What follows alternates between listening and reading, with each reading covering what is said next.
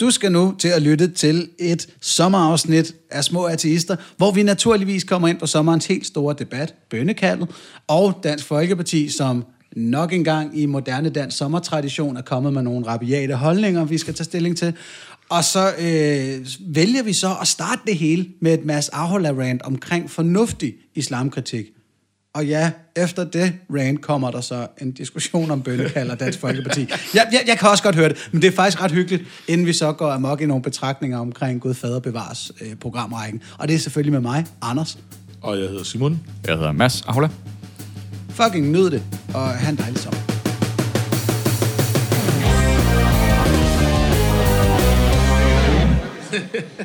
ja. Men altså, når du sidder sådan der, så er du Mads fløde til Nord Ahola. Fløde til Nord Ahola. Det, det skal stå på mit visitkort, helt sikkert. øh, så hvad begynder jeg nu? Du begynder bare. Alright. Så lad os komme i gang med det her øh, islamofokuserede afsnit af Små Ateister. Og øh, vi åbner med øh, Mads Ahola rant, simpelthen. Og her vil jeg lige sige til lytteren, det her rant er skrevet i går meget, meget sent, og øh, så er der skrevet nogle afbrydelser ind fra vores side af, og det, det er optaget tidligere og sådan noget der, så bered jeg på, at, at det muligvis bliver lidt afbrudt. Ja, vi, øh, som, som sagt... Øh... Allerede er mikrofonstativet. Det kører bare. Yes, mikrofonstativet over. Nu går det med. Nu går det med. Øh, nej, der ligger jo en... Øh, nu ligger der, siden vi sidst har snakket sammen, sådan et eller andet med øh, islam og nogle, øh, hvad var det, nogle moskéer, der skal have lov til at lave et bønnekald. Mm. Og så kommer hele den her islam-diskussion op endnu en gang med, om det, om, hvad er islamofobi og hvad er islamkritik og alt sådan noget. Og jeg synes, der er nogle ting, som er kedelige og ensformige i den der diskussion. Jeg har godt tænkt mig at kommentere på det og lige sætte nogle regler op. Vi bliver nødt til at, at etablere nogle koncepter. Øhm, bare i det håb, at ateister og andre debatløsende væsener øh, måske vil tage nogle koncepter til sig, der kan gøre den her diskussion en lille smule bedre, fordi jeg tror ikke, det nytter nogen, at vi bare står og råber de samme ting af hinanden fra hver sin side af en eller anden diskussion endnu en gang, øh, hver gang vi skal snakke om islam, eller hver gang vi ikke skal snakke om islam. Øhm, og det vi er op imod er jo stærke kræfter. Det er idéer, der lever deres eget liv, øh, men som lider af lidt det samme problem som alle andre diskussioner.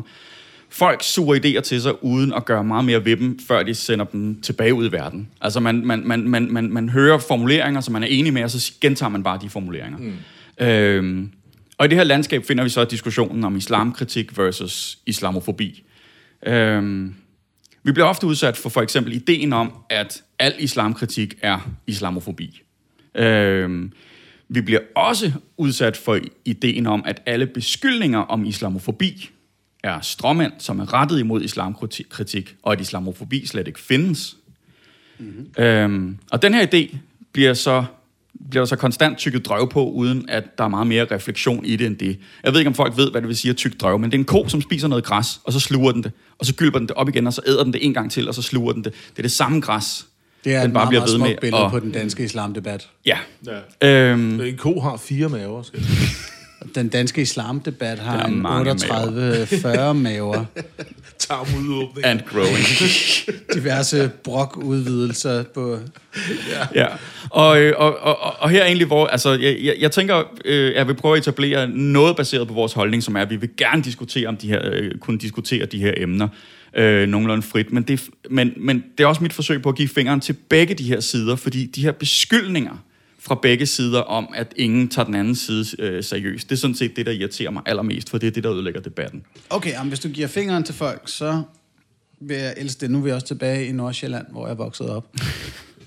der findes masser af valid religionskritik og... Øh, øh, hvad hedder det, kulturkritik, socialkritik og alt sådan noget, af både islam og muslimske praksiser og muslimske miljøer og alt sådan noget. Masser. Og, og, og det er noget, vi sagtens kan snakke om. Øh, som så mange andre religioner, ingen nævnt, ingen glemt, har islam tonsvis af sexisme, hyggeleri, opfordringer til vold, undertrykkelse, dårlig videnskab, dårlig psykologi, alt det der. Det ligger i både bogen og i troen og i traditionerne rundt omkring.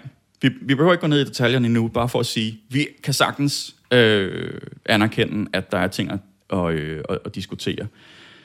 Øh, der findes bare masser af mennesker, hvis singulære fokus på islam og muslimer – ikke kan betegnes i mine øjne som andet end en fobisk, allergisk overreaktion, om hvilken vi har et simpelt ord til at beskrive hele det her fænomen. Og det er det ord, jeg mener er øh, islamofobi.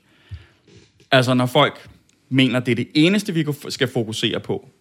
Øhm, og, øh, og jeg vil prøve at forklare, hvorfor. Først og fremmest fordi, at det er det ord, vi bruger, fordi det er det ord, vi har. Det er det ord, ordet dækker, kan man sige. Det bliver brugt til at snakke om, at der er et overfokus, en overfrygt, øh, en, en fobi over for islam. Øh, også selvom folk kan have god grund til at være bekymrede for islam. Det, det, det kan man sige, det kan der være rundt omkring i verden, og det kan der også være i Danmark. Folk, der har god grund til at være bekymrede for islam. Derfor kan der stadigvæk være en overreaktion. Øh, og selvom ordet bliver brugt om racisme mod mennesker, og som altså ikke handler om, om islamkritik, men, men når folk er racister, er det mod selve menneskerne, så kan vi stadigvæk godt kalde det for at sige, at det handler om islam. Øh, fordi sådan er sproget nogle gange. Et, et ord er ikke bare sine komponenter og sin opbygning og sine etymologiske historier og alt sådan noget. Et, et ord er den anvendelse, det har. Ja, og muslimofobi lyder bare virkelig dumt. Ja, og, og, og måske hvis folk havde startet med det, så var det det ord, vi havde nu. Men, men nu er det bare det ord, vi har. Det er det mest mundrette ord. Øh, og sådan fungerer sproget, det må vi lære at leve med. Mm. Øh, så vi har et ord, der dækker den her overreaktion, og det er det ord, vi bruger.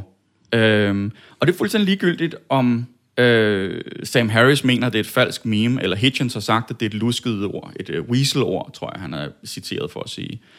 Ordet bliver ikke gyldigt, bare fordi Hitchens siger det. Og, og det er nogle gange ikke noget, han kan afgøre, hvor, øh, uanset hvor godt man synes om manden. Øh, han kan være yndlingsforfatter og yndlingstaler og forbillede og lignende. Øh, jeg har bestemt øh, et, et, et blødt punkt for, øh, for Christopher Hitchens, men øh, han er ikke ateisternes gud eller profet, og han kan ikke afgøre, hvilken anvendelse af et ord, der, et, et ord, der er korrekt. Øh, det burde jo for helvede netop være forskellen på dem og os i religionsdebatten, at vi ikke har guder, vi har ikke dogmer, og vi har ikke profeter, og man kan ikke afgøre en diskussion med et Hitchens meme. Øh, men ikke alle ateister og ikke alle religionskritikere er øh, skepticister. Det her er faktisk et godt, et godt eksempel i en imam, der hedder Imran Munir Hussein, som jeg på et tidspunkt bundet ned i en diskussion på på Facebook, hvor det viser, at han har nogle bestemte profeter og mennesker, som han tror 100% på, øh, og kalder det et videnskabeligt værktøj, at her er en, der er 100% pålidelig, fordi det har han beviser, og følgelig kan man så bruge hans ord som objektive præmisser derfra. Og oh, det, det, er sådan, ja, det er sådan hurtigt, øh, det, det gør en skeptiker ikke. nu skal jeg passe på, for der, der kunne du afspore mig. Jeg ved ikke, hvor langt ned i noget med kildekritik og ting og sager, som ja, jeg men, men hey, jeg, jeg tror ikke, der er mange lyttere, der er i, i tvivl om, at det er ikke sådan, det fungerer. Bare roligt. Nej, så øh, jeg, jeg, jeg prøver lige at fortsætte her. Folk har en skøn tendens til at gurle et eller andet op, de tror, de mener eller synes, øh, i form af sådan en eller anden uskøn blanding af argument og holdning, som ikke rigtig tager stilling til, hvad der er hvad. Altså, hvad er argumentet, og hvad er holdningen, der kommer på baggrund af argumentet. Øh, en af de her, som, øh, som jeg ved, jeg kan få hug for at, at nævne, det er den, der hedder, Islam er ikke en race. Jeg synes, det er øh, det mest non-argument, non-holdning based, som jeg har hørt flest fornuftige mennesker fremture med, inklusive Sam Harris i øvrigt. Øh, ja, og måske også uh, onkel Simon, fordi jeg synes, at jeg kan huske for nylig, at, at han har smidt den i ja, ja. et uh, afsnit. Jamen, det, så er du i godt selskab, kan man ja, sige. Sam Harris er bestemt ikke... Uh, nej, nej, nogen, uh, jeg, jeg, jeg er meget enig med, med Harris. Altså, det er, det er også fordi, der er nogle muslimer, der ligesom stadig kalder sig muslimer, selvom de er ateister. Jamen, så er du altså ikke muslim. Undskyld mig. Altså, du har muslimsk baggrund. Altså, ligesom vi har andre har sådan en kultur. Den, den, den, den lyder lang, den der. Fortsæt, jeg, fortæller, jeg, jeg skal nok huske, at I to skal skændes. Bare roligt, det er noteret lige her. Det er noteret lige her. det er en religiøs betegnelse, du er fuldstændig ret til mig. Så skal Mads øh, Angivelig kritik af øh, islam-ideen er ofte øh, men ikke altid, Fremmedhad på nye flasker, der mistænkeliggør alle, og alt, der associerer løst til islam, eller betegnes som, som øh, muslimer. Øh, om, og, og, og have en eller anden skarp definition af racisme, for eksempel, som så bare udelukker det, er sjældent nyttigt, øh, og, og, og sjældent noget, der fremmer de, den enkelte diskussion. Øh, så har jeg lidt om det der med, med de der profeter, øh, fordi, øh, og det, det matcher jo lidt med det, du, øh, du siger med ham, øh, imamen der, Anders. Øh, fordi jeg har hørt folk, der siger sådan noget som, jamen han plejer at lave god research, så han har jo nok ret. Mm. Det har jeg hørt folk sige om både Noam Chomsky og øh, Hitchens. Øh, men her må jeg igen sige nej. Øh, det folk mener, når de siger det, det er, at de mener, øh, at de plejer at være enige med personens holdninger, og derfor accepterer ukritisk alle udsagn så, øh, som sande, så længe de ikke decideret støder en selv. Øhm, Og du tænker ikke engang over, hvorfor du tror på de her mennesker, fordi de plejer at være enige med dig. Så når de så siger det, så lyder det bare så rigtigt, så du ikke tænker over det. Det er, det er bias, det er ubevidst, det her, der, øh, det foregår. Man skal bare lade være med at prøve at retfærdiggøre det bagefter. Øhm, og til dem, der synes, jeg begynder at lyde måske lige lovligt politisk korrekt nu, så lad mig lige tage den et skridt op eller, eller nedad her, afhængig af, hvordan man ser på det. Øhm, fordi der er jo paphoveder derude, der reagerer hyklerisk på al kritik af muslimer eller islam. Øh, og altid tolker det ind i en racistisk diskurs, hvis, hvis øh, for eksempel Simon siger det mindste pip om, om islam eller muslimer et eller andet sted. Øh, så bliver det tolket sådan ind i sådan en eller anden større racistisk øh, agenda, som, som jeg jo bestemt ikke mistænker for eksempel Simon for. Eller Harris for den sags. Nej, fordi det ved vi. Ja. For Simon har masser af muslimske venner jo. Ja, ja. Nå, øhm, ingen respekt til folk, der ikke engang kan overveje det i to minutter, eller bare finde ud af at holde det adskilt og se på meritterne af den konkrete diskussion, uden at dømme og motivspekulere og alt sådan noget. Altså den der tendens til fuldstændig at afvise noget, inden man begynder at tage stilling til det, øh, er skadelig for, øh, for hele diskussionen, og der kan være masser af gode grunde til at være mistroisk over for kritik af islam. Bare sådan noget som majoritetskultur, magtforhold, privilegier og alt sådan noget, som, som, som optræder i den diskussion, hver gang det bliver, det bliver Og som er fornuftigt nok ting. Nu er det bare Ja, fordi, det, jeg kan huske, at TV2 lavede øh, moskéer bag sløret ting, mm. hvor at, at jeg sad i Alternativet, og en eller anden sagde, ja, og musikken var alt for dramatisk i den udsendelse.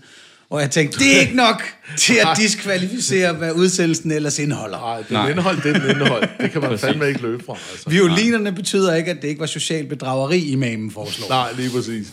Nej, så den, det, og, og pointen er, at det går begge veje. Øh, og, og det er der, hvor jeg, det, det ved jeg godt, næsten er meget politisk korrekt på en helt ny måde. Øh, og, øh, og ligesom skulle have begge argumenter med. Ikke? Øh, men, men jeg mener bare, at kritikken går begge veje, så det er ikke, at jeg anerkender begge sider, det er fingeren til begge sider, fordi at, ja. at, at, at det nytter ikke noget at polarisere diskussionen på den måde. Hvis man mener, at man næsten udelukkende bør fokusere på islamkritik, Øhm, så er der nemlig en væsentlig fejl, man allerede har begået. Øh, som oftest er argumentet, at det er den værste religion, eller den største trussel mod den vestlige verden. Sådan nogle ting. Øh, og det er, at man allerede har, sådan helt eksplicit har spændt vognen foran hesten. Øh, fordi for at konkludere, at islam på en eller anden måde skulle være den værste religion, det er jo netop konklusionen på en religionskritisk overvejelse, sådan en afvejelse af, øh, ja, hvad der er værst, og hvad der er den største trussel imod demokrati og menneskerettigheder, og humanisme og alt sådan noget. Og det er jo netop sådan en diskussion, der aldrig kan afsluttes. Øh, øh blandt andet fordi religioner jo også det ændrer sig undervejs. Der er jo ikke nogen, der... En religion er ikke en statisk ting. Det er en overvejelse med mange Den, den, variabler. den og- findes i tusind udgaver. Ja, præcis. præcis. Samtidig. Og, og udvikler sig jo også. Øh, og islam afhænger også meget af, af, af det enkelte individ og alt sådan noget. Ikke? Så at, at, at konkludere på forhånd, at, at islam er den vigtigste ting at diskutere, inden diskussionen går i gang, det synes jeg bare er dybt problematisk. Mm. Og igen, ødelæggende for diskussionen. Lige så ødelæggende som beskyldningen om islamofobi er. Øhm. Til gengæld så har jeg jo så et bud på en, på en måde, hvor man kan, kan overveje det her, inden man går i gang når man skal tage stilling til enten aldrig at kritisere islam, eller altid at kritisere islam. Øhm, der er sådan nogle variabler, som jeg mener, man bør tage med i sine overvejelser, og måske tage med i diskussionen, hver gang man vender det. Øh, og det er jo sådan noget som, hvor stor en del af befolkningen i dit land er der tale om? Eller i din by, eller i din verden, eller i din verdensdel? Hvor, hvor, hvor stor en del er der tale om, der har den her religion? Det kunne Yes. så være islam, ikke? Hvor stor økonomisk eller politisk magt har gruppen? Hvor tæt er du selv kulturelt på gruppen? Øhm, og er der måske særlige trusler for den her gruppe, øh, som kunne være funderet historisk eller analytisk? Ikke? Og hvis yes. vi starter fra den anden ende af, så kunne man sige, historiske og særlige trusler, der ved jeg godt, at mange i den vestlige verden føler, at islam er en særlig historisk trussel lige nu. Så det kan vi godt sige, okay, mm. det kunne være et argument for at skrue op for islamkritikken. Fair nok. Men når vi så går i gang, så skal vi jo så overveje, hvor tæt er vi selv kulturelt på det her. Og det mener jeg er vigtigt, fordi risikoen for at misforstå noget stiger jo, for, jo mere forskellig man er fra noget. Så det vil sige, risikoen for at fejlfortolke noget, et, et hvilket som helst Allahu Akbar, som værende et terrorkrigsråb eller et eller andet. Ikke? Der er mange af de der ja. ting, som opstår, øh, og, og hvor misforståelser og frygt bare bliver større, jo længere væk man- er fra en gruppe, og fremmed frygt er naturligt. Vi har det i os, og det er Brugen- ikke godt. Brugen af ordet sharia i debatten Ah. er et godt eksempel. Ja. Eller et dårligt eksempel, eller ja. Men jeg ved, hvad ja, du mener. Men, altså, jeg meget hurtigt til, til lytter, hvis de ikke er med på det. Altså, sharia kan for en moderat muslim bare betyde vejen. Ja. Øh, og for en fundamentalistisk muslim betyder sharia-lov nogle fuldstændig bestemte juridiske og politiske regler for sit livsudførsel. Og Ja. i og med, at der er så stor en spændvidde imellem, hvad ordet kan bruges til, så kan man ikke bare stå på den politiske scene og sige, at vi skal ikke have sharia i Danmark. Nej, det, det, og, og, og, og i øvrigt, øh, det kan vi tale om senere, men kado til, til det arbejde, du har gjort med dine andre podcasts og udsendelser og sådan noget med at få folk til at pakke de der ord som sharia ud hver eneste gang og sige, hvad betyder det for dig? Mm. Fordi man, det kan vi komme tilbage til. Øh, fordi det er jo netop en måde at, at afbøde det her. Øh, så taler om økonomisk og politisk øh, repræsentation for muslimer. De er underrepræsenteret øh, og øh, økonomisk øh, underrepræsenteret. Så det betyder måske, at man skal holde lidt igen med sin kritik, eller i hvert fald overveje, hvor stor øh, energi bør man bruge på en religion, som trods alt er øh, ret meget en minoritet, og som kun er en minoritetsreligion i det hele taget i landet. Øhm, så, så det er sådan en, hvad kan man sige, det er en, en, en, en, en checkliste, man bør gennemgå, for, ja. Når man overvejer. Jeg kan godt lide det. Hvis man tager den lige nu, så er det sådan, at der, der, der er tale om 7-8% muslimer i Danmark. De er ikke synderligt økonomisk eller politisk øh, holdende. Jeg, aner, jeg er ikke særlig tæt på dem kulturelt. Den særlige trussel er, at det er en gruppe, der kan vokse utrolig meget og få tilført kapital mm. udefra. Og, øh, og er, er, kendt for, for, for, for de her selvmordsangreb, som jo er det, der virkelig gør folk bange. Ikke? Yes. Øh, Men- som vi bare ikke rigtig har oplevet så pokkers meget af øh, i, i Danmark, men andre har, og det er i hvert fald det er, jo, det, er jo, det er jo noget, der skræmmer folk. Og det kan man jo godt anerkende, uden at sige, at vi behøver at have alle muslimer for det. Men må man øh, kommentere nu, eller du, har du noget tilbage, Randy? Tag nogle kommentarer her. Øh, Jeg har jamen, lidt... øh, fordi at øh, der er, er, er flot rant, øh, intellektuelt sat op på det hele. Øh, jeg vil sige med det her med at være kulturelt tæt på, det, det synes jeg jo er rigtigt. Altså vi så jo for eksempel øh, Dansk Folkeparti, Fremskridspartiet, de var jo stærkest, altså, da, da det vandt frem i Nordjylland, ikke? hvor der ikke boede nogen indvandrere. Ikke også? Altså, øh, øh, hvad hedder det... Øh, altså fremmedfrygten var stærkest der, hvor der ikke var nogen fremmede, kan man sige. Øh, omvendt vil jeg sige, at der, hvor du har den allerstærkeste, hårdeste islamkritik, så kommer det jo fra indenfra, altså hos nogen øh, selv. Så, så det, det er ikke sådan, man man kan ikke bare lige måle det helt op på den måde der. Øh, øh, og så er der en, øh, der, og så det der med bør, bør man, bør man, øh, på den måde kan man jo ikke rigtig lave regler for debat, øh, fordi netop, nej, de er, de, der er ikke så mange af dem endnu, 7-8 procent af den danske øh, befolkning er, er muslimer, men der er jo nogen, der netop ser nogle mønstre til, at det kan blive værre. Så derfor synes de, det er vigtigt at råbe vagt i gevær, inden at det er for sent. Altså, det er ligesom den der øh, problematik, man er op mod. Men ellers så synes jeg, det er fint. Og så, så vil jeg sige, islamofobi. Jeg, har- jeg har faktisk lige kommet til at skrive på Facebook, at jeg ikke anerkendte det som ord. Fordi at, øh, jeg synes, der er der heller ikke noget, der hedder hindufobi. Altså, jeg, jeg kender xenofobi og og homofobi, og, og, og, og, og islamofobi, og tykfobi, ikke? Og så er der alle de rigtige fobier, arachnofobi og så videre, ikke? Altså, jeg synes lidt, det er nogle konstruerede ord. Og, og, men, men, men jeg forstår godt, hvorfor man bruger det. Jeg forstår godt, hvad man prøver at betegne med det. Men det er netop der, og det tror jeg, det er måske der, vi er enige. Nu må du ko- korrekse mig. Øh, hvis man først begynder at kommentere den andens udgangspunkt som værende være islamofobisk, øh, så har man jo bevæget sig væk fra argumenterne og begynder at kommentere den andens øh, karakter eller sådan noget. Ikke? Ja. Men jeg ved jo godt, at der er nogen derude, hvor vi starter en diskussion, der handler om øh, øh, øh, civilregistrering i folkekirken, ikke? Og så slasko tre kommentarer længere nede, så er der en, der har fået det hele til at handle om øh, islam, ikke? Altså den der skraldespand kender vi jo godt, ikke? Jo. Så jeg forstår godt, hvad det er, du mener. Og skal vi ikke, øh, lad, lad os tage den øh, fiktive person, du, øh, eller ikke fiktive person, men den her mm-hmm. arketype, du siger, den der så tre kommentarer længere ned har fået det hele til at handle om islam. Og lad os sige, lad os lade være med at kalde vedkommende for islamofob, fob, fordi så siger du, så angriber vi karakteren. Men lad os sige, tendensen til, at det her sker, kunne man måske mere generelt sige, er en islamofobisk tendens. Der er en tendens til, at folk er meget, nogen mm. bliver meget bekymrede, og nogen vil meget gerne snakke om islam, og nogle gange vil gerne have det til at handle om det.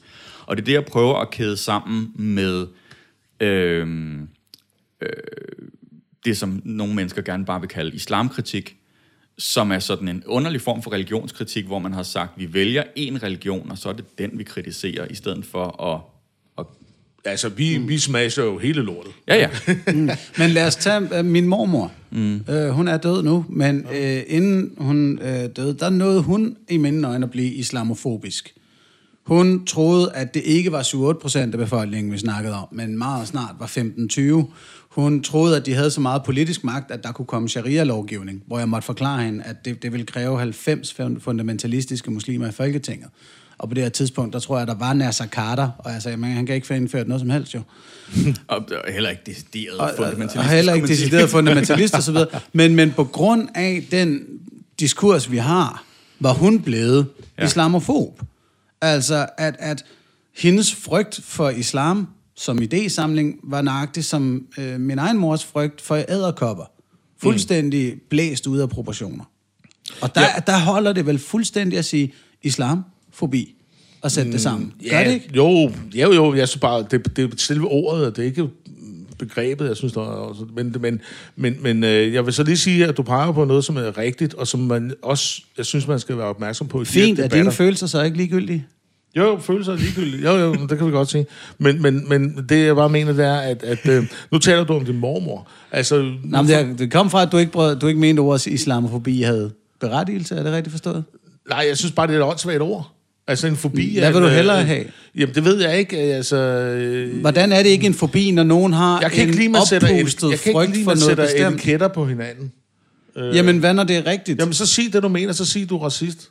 Altså, det er jo det, man mener. Mm, det med går jo ikke, fordi oprigtigt, islam er ikke en race. nej, nej, men det er jo, men det er jo fordi, at, det er jo fordi, at dem, der er islamofobiske, bedriver jo ikke islamkritik. De, de kan jo bare ikke lide muslimer. Altså, Øh, Jamen, de, nej, men nej, nej, nej. Altså, lad, os, lad, os, lad os tage det ind. Lad os, lad os prøve at... jamen, øh, islamofobi, altså kristenofobi, altså... du- du- Ja! Jamen, det findes jo ikke, det ord. det gør det. Jamen, det, Det, det kan gør jo det jo. godt være, og det måske Det gør det være jo, det var ikke relevant særlig udbredt. i nogle steder i Indien og Pakistan at have et ord, der svarede til hindufobi. Det var det, du brugte Ja, som... hindufobi, ja. øh, det kunne man sikkert sagtens forestille sig, at der er nogle etniske grupper der, som er så bange for hinanden, at de har en allergisk overreaktion, ikke? Og, øh, og, og, og sådan noget. Måske kalder de det noget andet. Nu, nu er vi bare landet på, at, at, at når en gruppe er særligt bange for en bestemt anden gruppe, mm. baseret på deres religion. Så bruger vi religionens navn, og vi bruger udtrykket fobi i en, lad os sige, lidt mere folkelig, lidt mindre lægelig videnskabelig version af ordet. Ja. Men, men det er nogle gange sådan, sproget udvikler Ja, ja, sig. Alle, ja. alle ord, alle find- nye ord starter jo i en eller anden metaforisk ja, tilstand, ja, ja, men og så stille altså- og roligt, så bliver det et, et, et udtryk, som vi Jeg, kender. jeg synes jo dybest set også, at ateisme er et åndssvagt ord. Ikke? Så, så, det, så der, der er så mange årsager. Vi er nødt til jeg at bruge forstår- dem, ikke? jeg ja, du har altid simpelthen argumenteret for, at vi skulle hedde Brights, ikke? Du var en af dem, der var... nej, nej, jeg var ikke på, jeg var ikke på Dawkins. da. Der Simon var for- på Well Hung Brights, faktisk. Øh, helt snævert segment af øh, superpimps. Jeg, øh, jeg vil bare gerne lige pege på en ting, øh, som, som du kom ind på, Anders, netop fordi du snakker om din mormor. Altså, alder og generation har meget at betyde i de her øh, værdidebatter. Mm. Og der synes jeg, man, jeg siger ikke, man skal tage hensyn. Man kan godt sige, okay, det der, det er fucking, øh, hvad hedder det, øh, irrationelt, det du siger der, ikke? Altså, mm-hmm. til din mormor. Det- Lad os bare sige, det er islamofobisk. Øh, Ja, har du et andet ord? men, men, men jamen, øh, nej, lige. Det, det, jeg opfinder et, der er super fedt. Bare Ja, jeg glæder mig. Men så tager jeg patent på det, så er det kun mig, der må bruge det. Nej, men altså, øh, din mormor er jo racist, eller var, efter nutidens øh, standarder. Og vores Næh. forældre er. Jo, fordi at øh, det, det har altså meget med generationer at gøre. Øh, Jamen, skal du til at... Nej, fortsæt. Jamen, jeg, jeg synes bare, at øh, i den her debat er vi også nødt til at tage hen, altså og, og, og læse hinanden i forhold til, hvad for en generation vi er, fordi... Øh, Men hvorfor skal mormor kaldes racist nu? nej, men så islamofob. Ja, altså, men nej, det var dig, der sagde racist nu. Ja, men det, jamen altså, den ældre generation, altså vores bedsteforældre, alle vores bedsteforældre var racister. Godt nok, men... men Målt efter nutidens racisme-debat. ja, men gør mig klogere Okay. på, hvorfor du Og synes, derfor er det er de også- tilfældet. Hvad? Jamen det er jo fordi, at øh, øh, dengang var man endnu mere bange for, der var der end, det er noget endnu mere fremmed for dem, og Mm. de har levet i en verden, hvor de ikke har øh, haft islam tæt ind på livet. De Men har ikke hvis haft, vi- hvis vi og, tager- de, og, de, og de brugte ordet nære og alt muligt Jamen, who andet. gives a fuck lige nu? Hvis jeg lige tager min mormor ind igen. Ja. Øh, øh, hun øh, helt sådan pålideligt ingen problemer med mennesker af farve. Nej. Øh, men mod slutningen af sit liv blev hun meget bekymret for alt det her bullshit med sammenhængskraft og danskhed mm. og så videre. Mm. Det var ikke menneskernes farve, det var deres religion, der gjorde hende bange. Mm. Ja. Hun havde en oppustet frygt for islam. Mm. Ja, Hvilket jeg- jeg, jeg gør, tror- jeg vil sige, at racist er den forkerte benævnelse omkring hende. Jamen, det Simon sagde, du, du sagde du ikke Ja, bare, det Simon, bare at, at med den standard, der bliver sat for Jamen, jeg vil skide racist, på, hvad andre sætter af standarder. Kan vi tre ikke prøve at sætte vores egne, og så tale os frem ud fra kan vi det? sagtens. Jo, jo. Men, øh, Fordi jeg, din jeg, første påstand, Simon, var, at islamofobi var et lorteord, og det var noget, du synes. Ja, ja. Og så er jeg ligeglad med, hvad andre Jamen, har jeg, jeg, forkert jeg, jeg, jeg, øh, jeg siger bare, at jeg synes, at det er lidt skørt over. Men altså... Øh, men, Men, men, men, hvilket ord passer bedre jeg på min mener, det er relevant at, at tage hensyn, eller øh, at tage det forhold ind i debatten, at øh, folk af ældre generationer typisk er mere islamofobiske, skråstreg, racistiske, skråstreg, gammeldags. Men vi er enige om, der er forskel på at være islamofob og racist, ikke? Ja, ja, nej, det er jeg ikke 100% enig med dig. Jo, hvis du går efter ordet og islam, men altså, jeg synes jo ikke, at det, som DF kommer med generelt, er islamkritik. Det er bare muslimkritik. Nu vil jeg skide på Nå, men altså, det- kritik. Nej, men hvorfor helvede kan du ikke bare lige koncentrere dig om, at Din hun er mormor. bange for islam. Ja. Hun har det okay med farvede mennesker. ja. Der er to forskellige ord, vi kan bruge om hende her. Ja.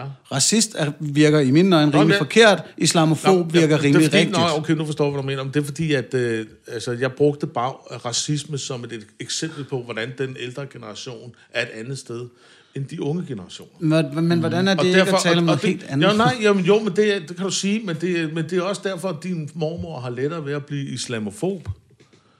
Øh, på grund af altså, hendes alder, det er noget mere fremmed for hende, end det er for, for os. Men igen, analysen af, hvorfor min mormor endte med at tænke sådan, Ja. ja. også ligegyldigt.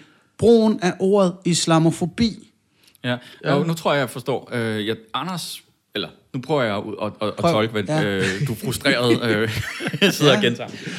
Øhm, Anders bruger sin mormor som et eksempel, netop for at prøve at skabe et, et, et, et, en case, hvor vi tydeligt kan se forskel på, hvornår man bruger ordet islamofobi, og hvornår man bruger ordet racisme. Ja, ja, men, Og, øh, og, og, og, og, og jeg tror, det, det, der kunne være meget fedt at anerkende, var, at man kan få øje på to forskellige fænomener. ja, men det, det jeg mente var Og, ikke... og du, at, at du siger, at de fænomener ofte hænger sammen, og især ofte hos en ældre generation, at ved siden af Anders' pointe, Anders' pointe er bare at sige, at ordene kan betyde to forskellige ting, vi kan mm. sige to forskellige ting Ja, ja, i de her ord, og derfor er det måske nyttigt at have to Nå, forskellige men ord. jeg siger også, at jeg forstår godt, øh, hvad ordet dækker over islamofobi. Altså, altså det, det er selve ordet, jeg bare synes er ja. åndssvagt. Men altså, jeg kan da godt forstå begrebet. Jeg kan også godt forstå, fordi at, øh, jeg tror, vi er lige trætte af de mennesker, som øh, alt, får alting til at handle om øh, islam hele tiden. Ikke? Ja. Mm. Eller, eller, og, Altså, det var det, ham Martin Nørgaard med det der Netflix, han lavede den der, ingen islam i Danmark havde de lavet sådan en gruppe. Det var så hjemmeis islam, ikke?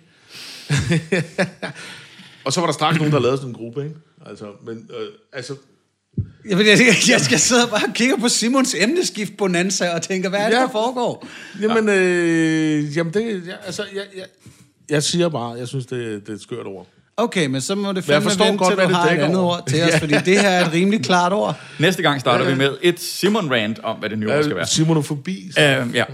Nej, men... Øh, og, Jeg synes, og, og, offside er et lortebegreb. Jeg synes, det skal hedde noget andet. Nå, hvad? Jamen, det har jeg Jeg ikke idé om. Hvad gør vi, mand? Der er en Superliga-runde lige om hjørnet. Hvorfor hedder det offside? Altså, det er jo ikke noget med siden at gøre. Ja, altså. Det er faktisk noget med på langs mere, men... Nå, det er noget helt andet. Spændende. uh, hvad hedder det? Men anyways, uh, for lige at komme tilbage til det her, så uh, mit moderate forslag på en løsning, uh, det er det der med en eller anden form for, at, at, at man konstant uh, viser, at man arbejder med en, en, en balanceret og nuanceret religionskritik. Øhm, og, og, og bare inden jeg bliver skudt i skoen, at det er sådan et forsøg på politisk korrekthed, så, vi, så tager jeg Hitchens frem igen som sådan mm. et case. Jeg tror ikke, der er nogen, der vil sige, at Hitchens var for blid i forhold til islam. Det er der meget få mennesker, der beskylder ham Ja, for. det- det må man sige. Øhm, og, men, men selv han har altså, øh, så vidt jeg kan se, arbejdet ret meget efter det her princip om en, en, en balanceret øh, religionskritik, mm. når det kommer til stykket, øh, selvom han foragtede islam. Øh, hele hans Magus Opus, God is not great, er jo en bog, det er navngivet i en satirisk øh, kritik af islam. Ikke? Det, det, det, det, det er et pun på øh, Allahu Akbar. Ja. Og øh, altså, så, så han signalerer ret meget islamkritik alene i titlen, og alligevel så er der jo, der er jo et kapitel i den bog, der er dedikeret til islam. Mm. Øh, og så bliver islam nævnt sådan lidt rundt omkring andre steder, ikke? Men, men, men det er sådan ligesom en brøkdel af det arbejde, han har lavet, også i hans foredrag og alt sådan noget. Men selvfølgelig så er han så også kendt for sin islamkritik, fordi når folk så gik ind og netop forsøgte at sige, øh, at, at bløde op for det, eller beskylde andre om raci- øh, for at være racistiske, eller mm. racistiske motiver i forhold til mm. islamkritik og alt sådan noget.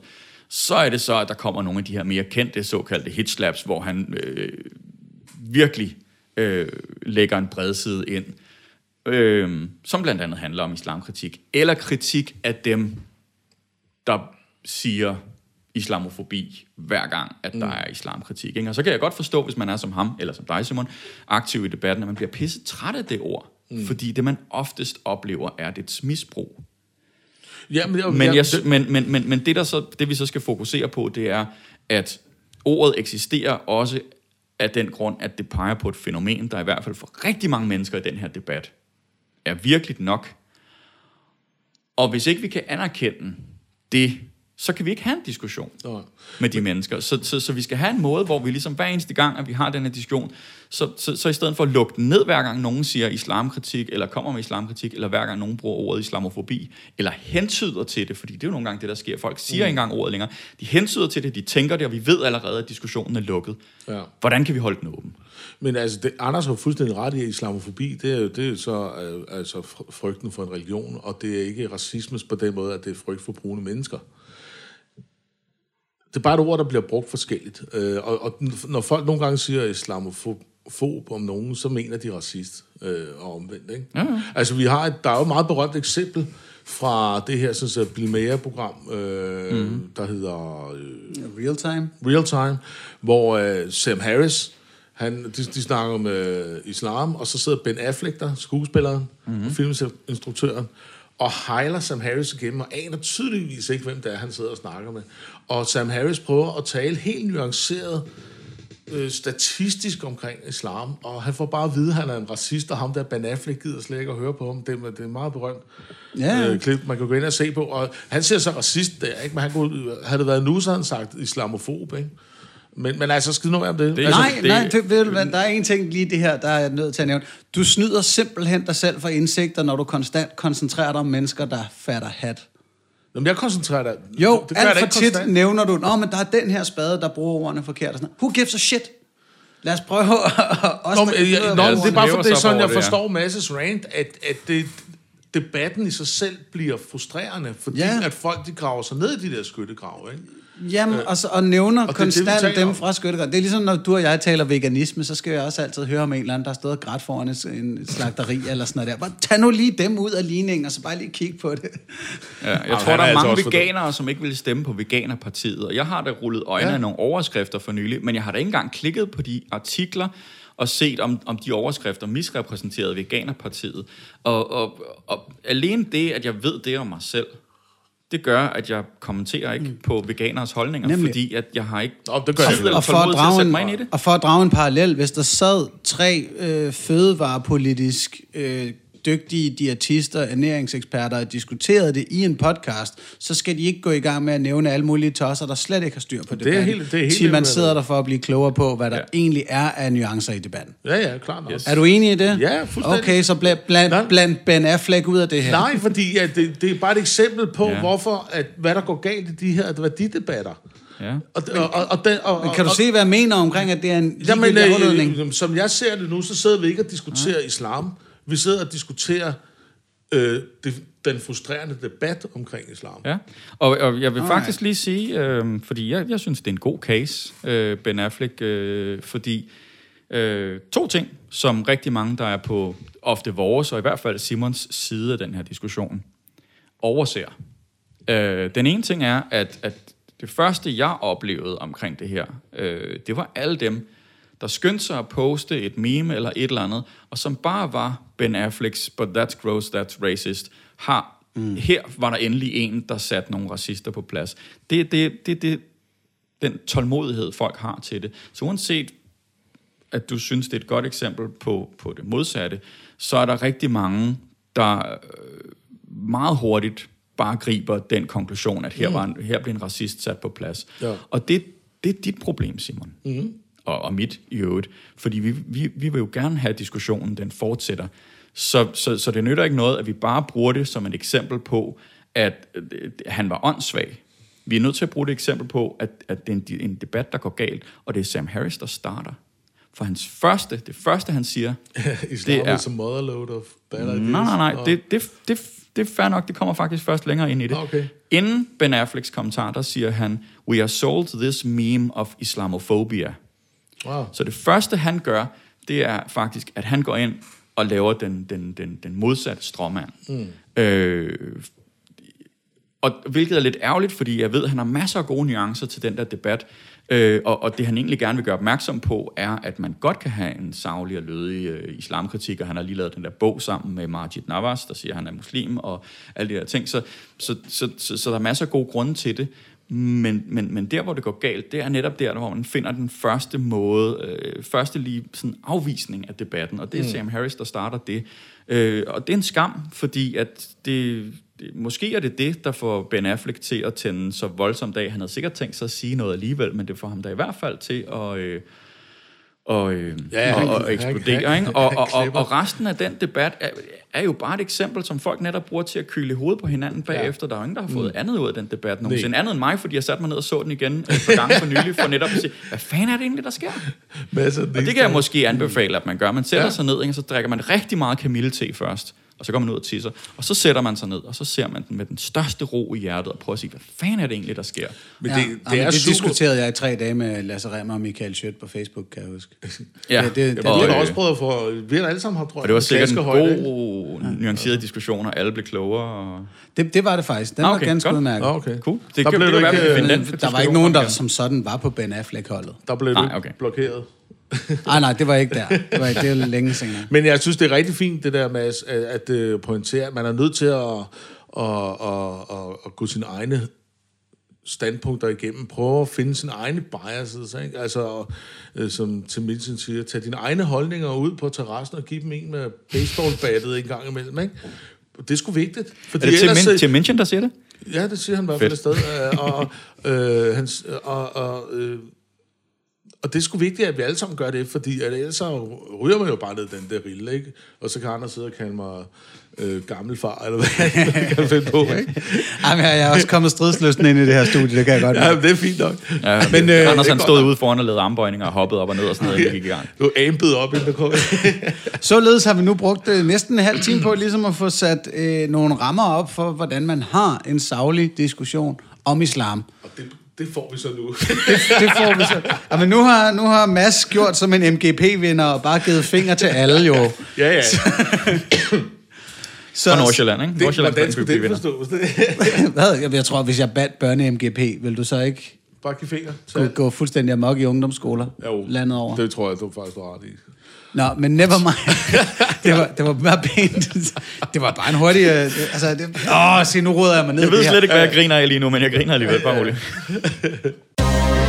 Nå, men øh, noget af det, der har været stort hen over sommeren, det har været diskussionen om bønnekald. Mm. Som Inger Støjberg så korrekt sagde, i Danmark har vi ikke bønnekald, men vi har kirkeklokker. Og hun mente, at de var meget forskellige. Og det er ikke for at sige, at nu skal vi bringe en misforståelse op som noget af det første i den her diskussion. Men det var kæmpe. Hvis jeg må have lov til at starte den, så øh, øh, var der øh, den her kvinde, Golsati, øh, som arbejder for... Åh, det kan jeg ikke engang huske. Det er også dårligt lære mig.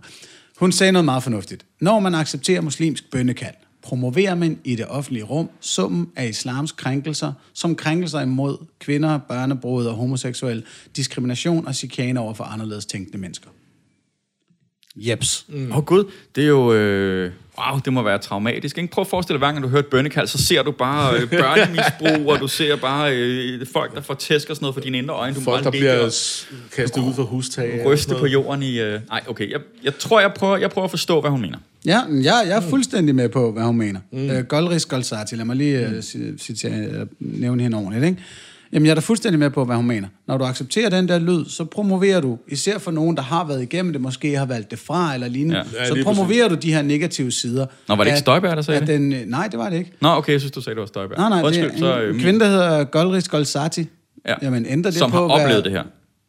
Nå, det ændrer det, hvem hvad afsenderen er?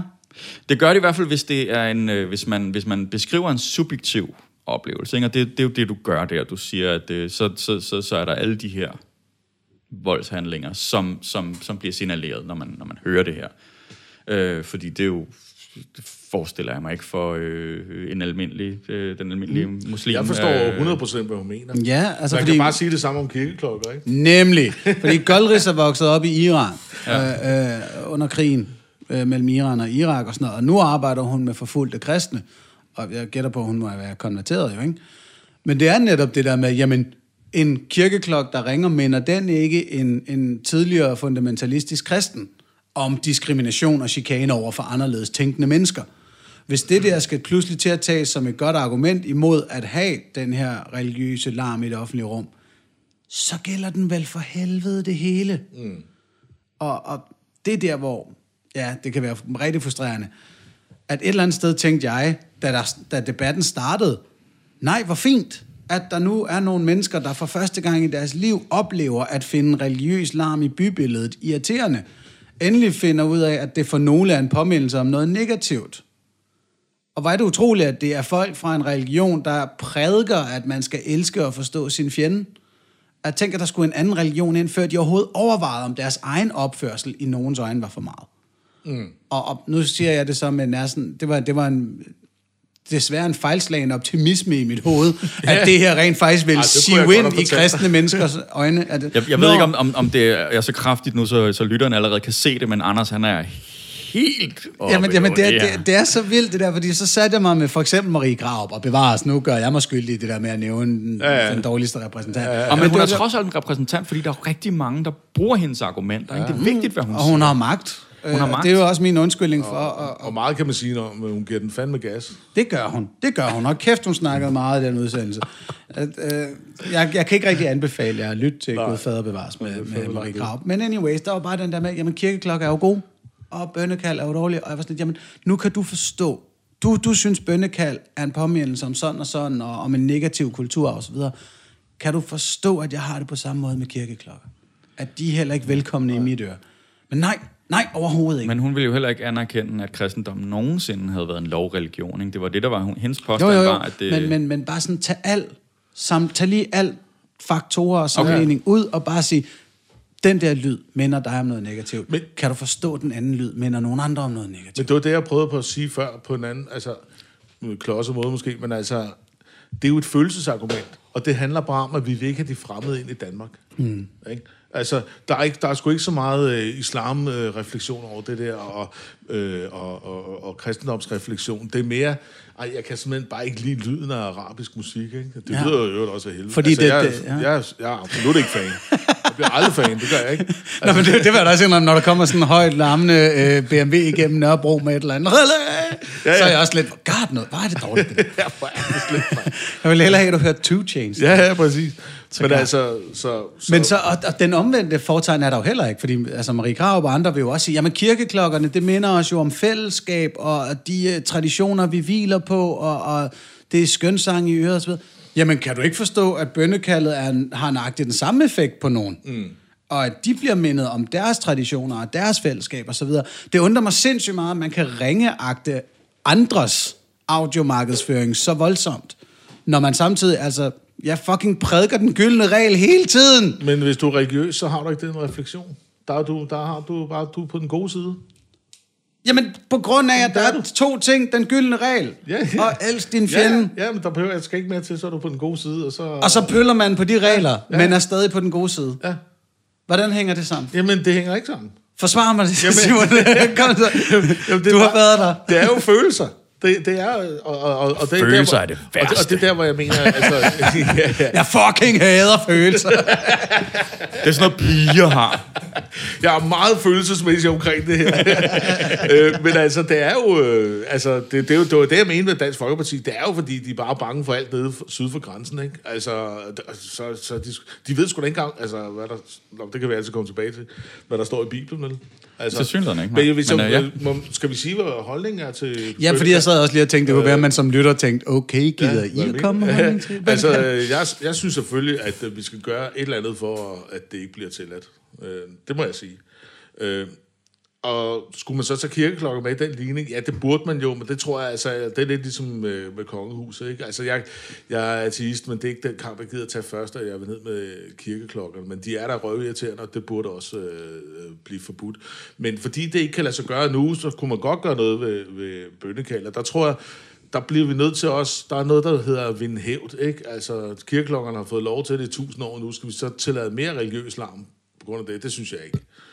Mm. Så det, det er min personlige holdning, og så, og så i øvrigt, så ved vi også, at kristendom i dag er jo trods alt, hvis man skal tage det der argument lidt ind, jamen kristendom er trods alt reformeret, altså der er selvfølgelig nogle grene af det, der minder faktisk en del om islam, i forhold til, hvordan de ser på homoseksuelle og den slags ting, og kvinder og den slags. Men der er et større øh, social kontrol øh, i islam, islamiske miljøer, end der er i kristne miljøer, sådan generelt.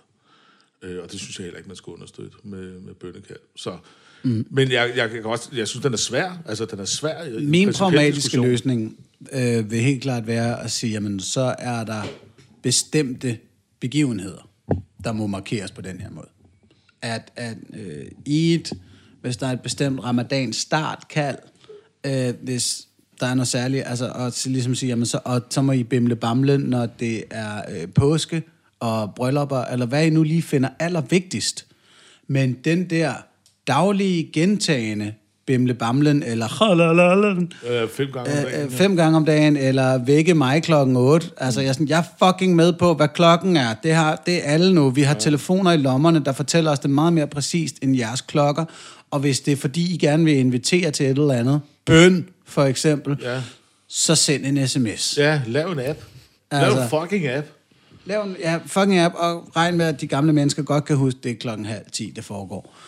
Ja. Øhm, der, og, og ligesom sige, jamen hey, det her det er en anledning til en gang for alle at sige, hvornår det faktisk er sjovest at høre jeres, jeres øh, go hej. Og jeg synes, det kan være sjovt nok at høre, når det er jeres højtid, eller når nogen fejrer deres kærlighed med, med jeres ekstra overtro på. Fint nok, mand, så giv den gas. Kunne det så, være et, et jeg, jeg, har, jeg har nogle følelser her som jeg oh. gerne vil dele. Åh oh, nej. Oh, okay. Øhm, og det er sådan set bare for... Øh, måske fordi jeg elsker at være skydeskive en gang imellem. Øhm, men, men, men jeg har helt jeg klart den der... øhm, øh, at, at, at, at, det, er, det, at der spiller en kirkeklokke, giver en eller anden form for fælles oplevelse i, i nærheden af den kirke. Og det, jeg er så heldig som ateist, at det på ingen måde generer mig. Øh, og det vil sige, at for mig så det, at alle i, nu bor jeg i en landsby, alle i landsbyen kan høre kirkeklokken, når den spiller. Der er et eller andet... Hvor, øh, hvor langt væk er kirken herfra? 500 meter. Okay. Øhm, der er så også 10 gange længere end Ja, der er sikkert nogen, der bor lige ved siden af den. Og, og, og, og, og, og, og det, er så min, øh, det er så min næste pointe.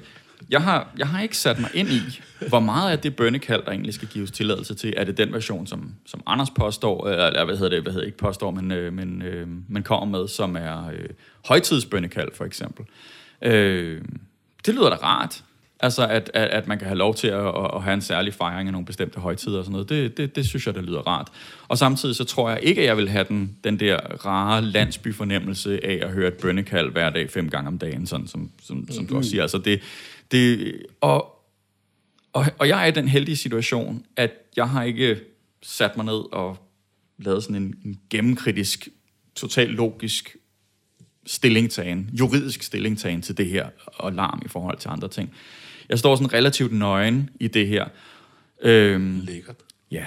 Så, og, som du kan se, Simon. Mm. øh, nej. Og det, jeg vil bruge det til, det er at sige, hvad er det så for nogle ting, jeg bør sætte mig ind i, når jeg nu ikke har sat mig ind i det. Mm. Og jeg kan da i hvert fald nævne nogle ting, som, som, som I også har bragt op der.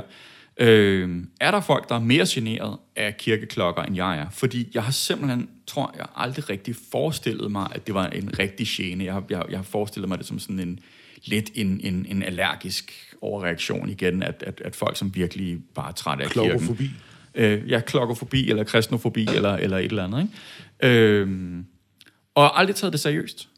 Måske bør jeg tage det mere seriøst. Det er en ting, som jeg vil, jeg vil genoverveje.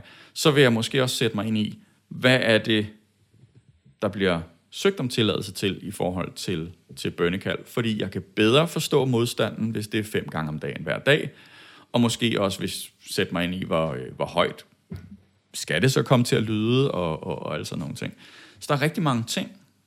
Og jeg tror, nu bringer jeg mig selv op som et eksempel, jeg tror bare, der er rigtig mange, som allerede har meldt sig ind i den her diskussion, som heller ikke har sat sig ind i de ting. De har kun sat sig ind i argumenterne fra deres egen side, mm. øh, i stedet for at bruge mere, øh, måske mere energi på at kritisere argumenterne fra egen side, og prøve at genoverveje argumenterne fra den anden side.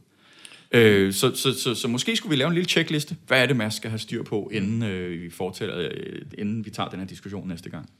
Ja, altså igen, øh, jeg synes, det er nogle rigtig gode overvejelser, og jeg har da også virkelig tænkt over det her, fordi det er svært, det her med øh, at sige, jamen, så diskriminerer man en religion, men altså, Øh, altså, jeg siger, jeg siger sgu bare nej. Altså, jeg, fordi jeg, jeg vil ikke... Du er så principfast, ja, men det er, det er fordi, at, øh, ved du hvad, altså, så får de en to-tre øh, bønnekald om året, ikke? men så bliver det til fem, ikke? og så bliver det til... Altså, det er... Og, og, Her er vi tilbage ved og, og, din checkliste. Ja, lige nu er de kun 8%, og lige nu ah, er de ja, økonomisk trængt, det, men det kan eskalere. Ja, ja, ja, men det er slipping slide, øh, altså øh, glidebaneargumenter, ikke? Øh, og, og, øh, og det må jeg sgu indrømme, det tager jeg seriøst, for jeg tror, at øh, de der kræfter inden for islam, øh, de konservative, rabiate, hvad man nu kalder dem, øh, de kræfter der, øh, de ser det som, at nu vinder de mere hævd. Nu, vind, nu får de mere plads. Så skal vi også dit, så skal vi, vi skal også, så kommer vi over til hele diskussionen om bederum og kønsopdelt svømning og alt det der. Ikke? Jeg kan godt lide betragtningen. Og jeg siger nej, ikke? Og, og jeg tænker, jeg vil udnytte den til at lukke og yep. segway over til noget helt andet. Nemlig, altså, hvad sker der, når man stikker dem fingeren, og de så snupper hele armen? Mm.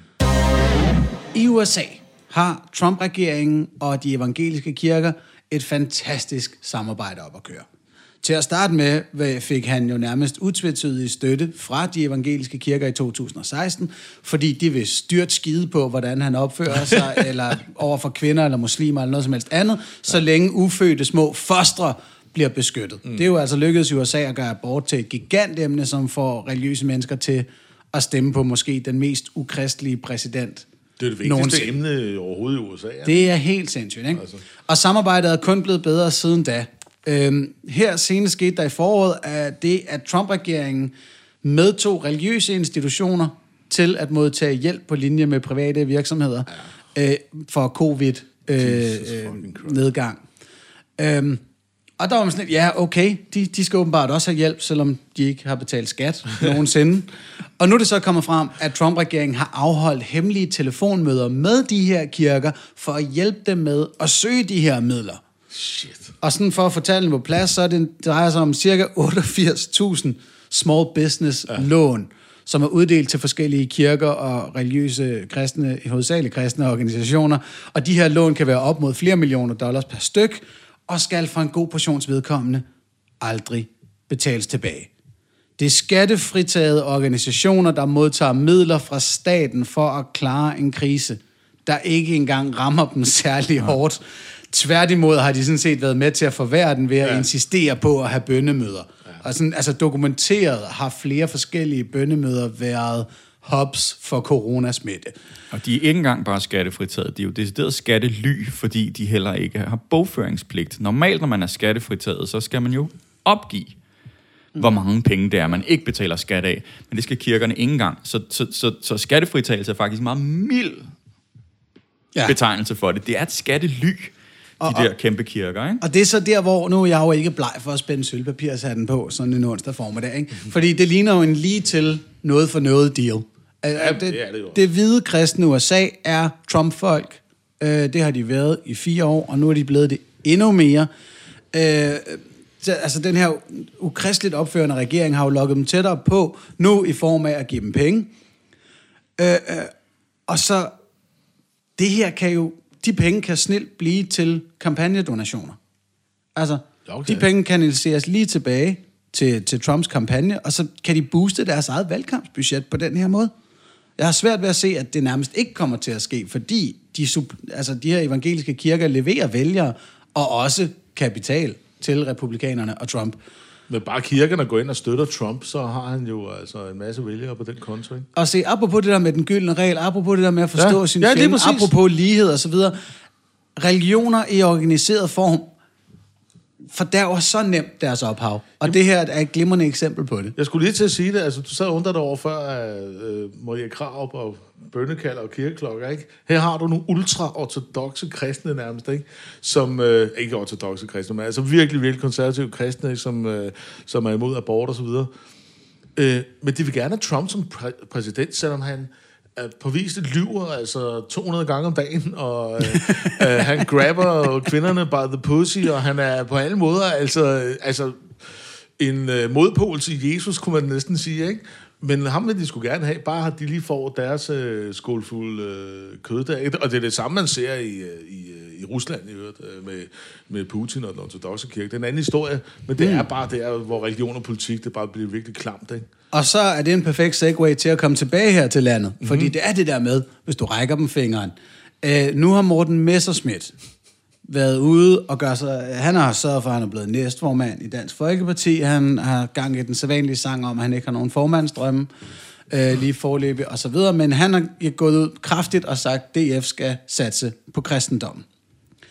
Øhm, og det viser jo så, at det er hele DF's folketingsgruppe øh, ganske vist med på, men de er ikke nødvendigvis så bevendt ude i kristendom. Mm-hmm. Det lykkedes DR at påvise, at Pia Kærsgaard ikke engang kan de fire evangelister.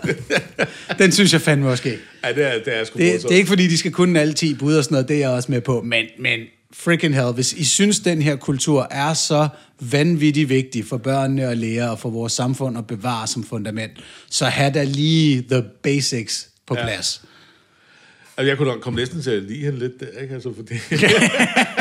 Man får næsten sympati, når nogen bliver øh, så udstillet i deres... Øh, ja, Ja. det, Det Og- viser og- jo bare, det er populisme af værste skuffe. De ved, Det de bruger det. bare, øh, hey, det er et godt komponent, den her, den fyrer vi af. ikke? De er jo ikke kristne for helvede. Mm. Det er faktisk noget, de har bare skruet op for de sidste 10 år. Sorry, jeg lige tog Jamen, det er helt fair, mand. Giv også. Jamen altså, det er, jo, det er noget, de begynder at snakke om de sidste 10 år. Jamen, jeg vil gerne Øh, skrue vil jeg tiden lidt længere Måske tilbage. lidt længere. Men ellers har de jo ikke slået sig op på at være specielt kristne og kulturkonservative og alt muligt andet. Det er det, de har set vejen for nu.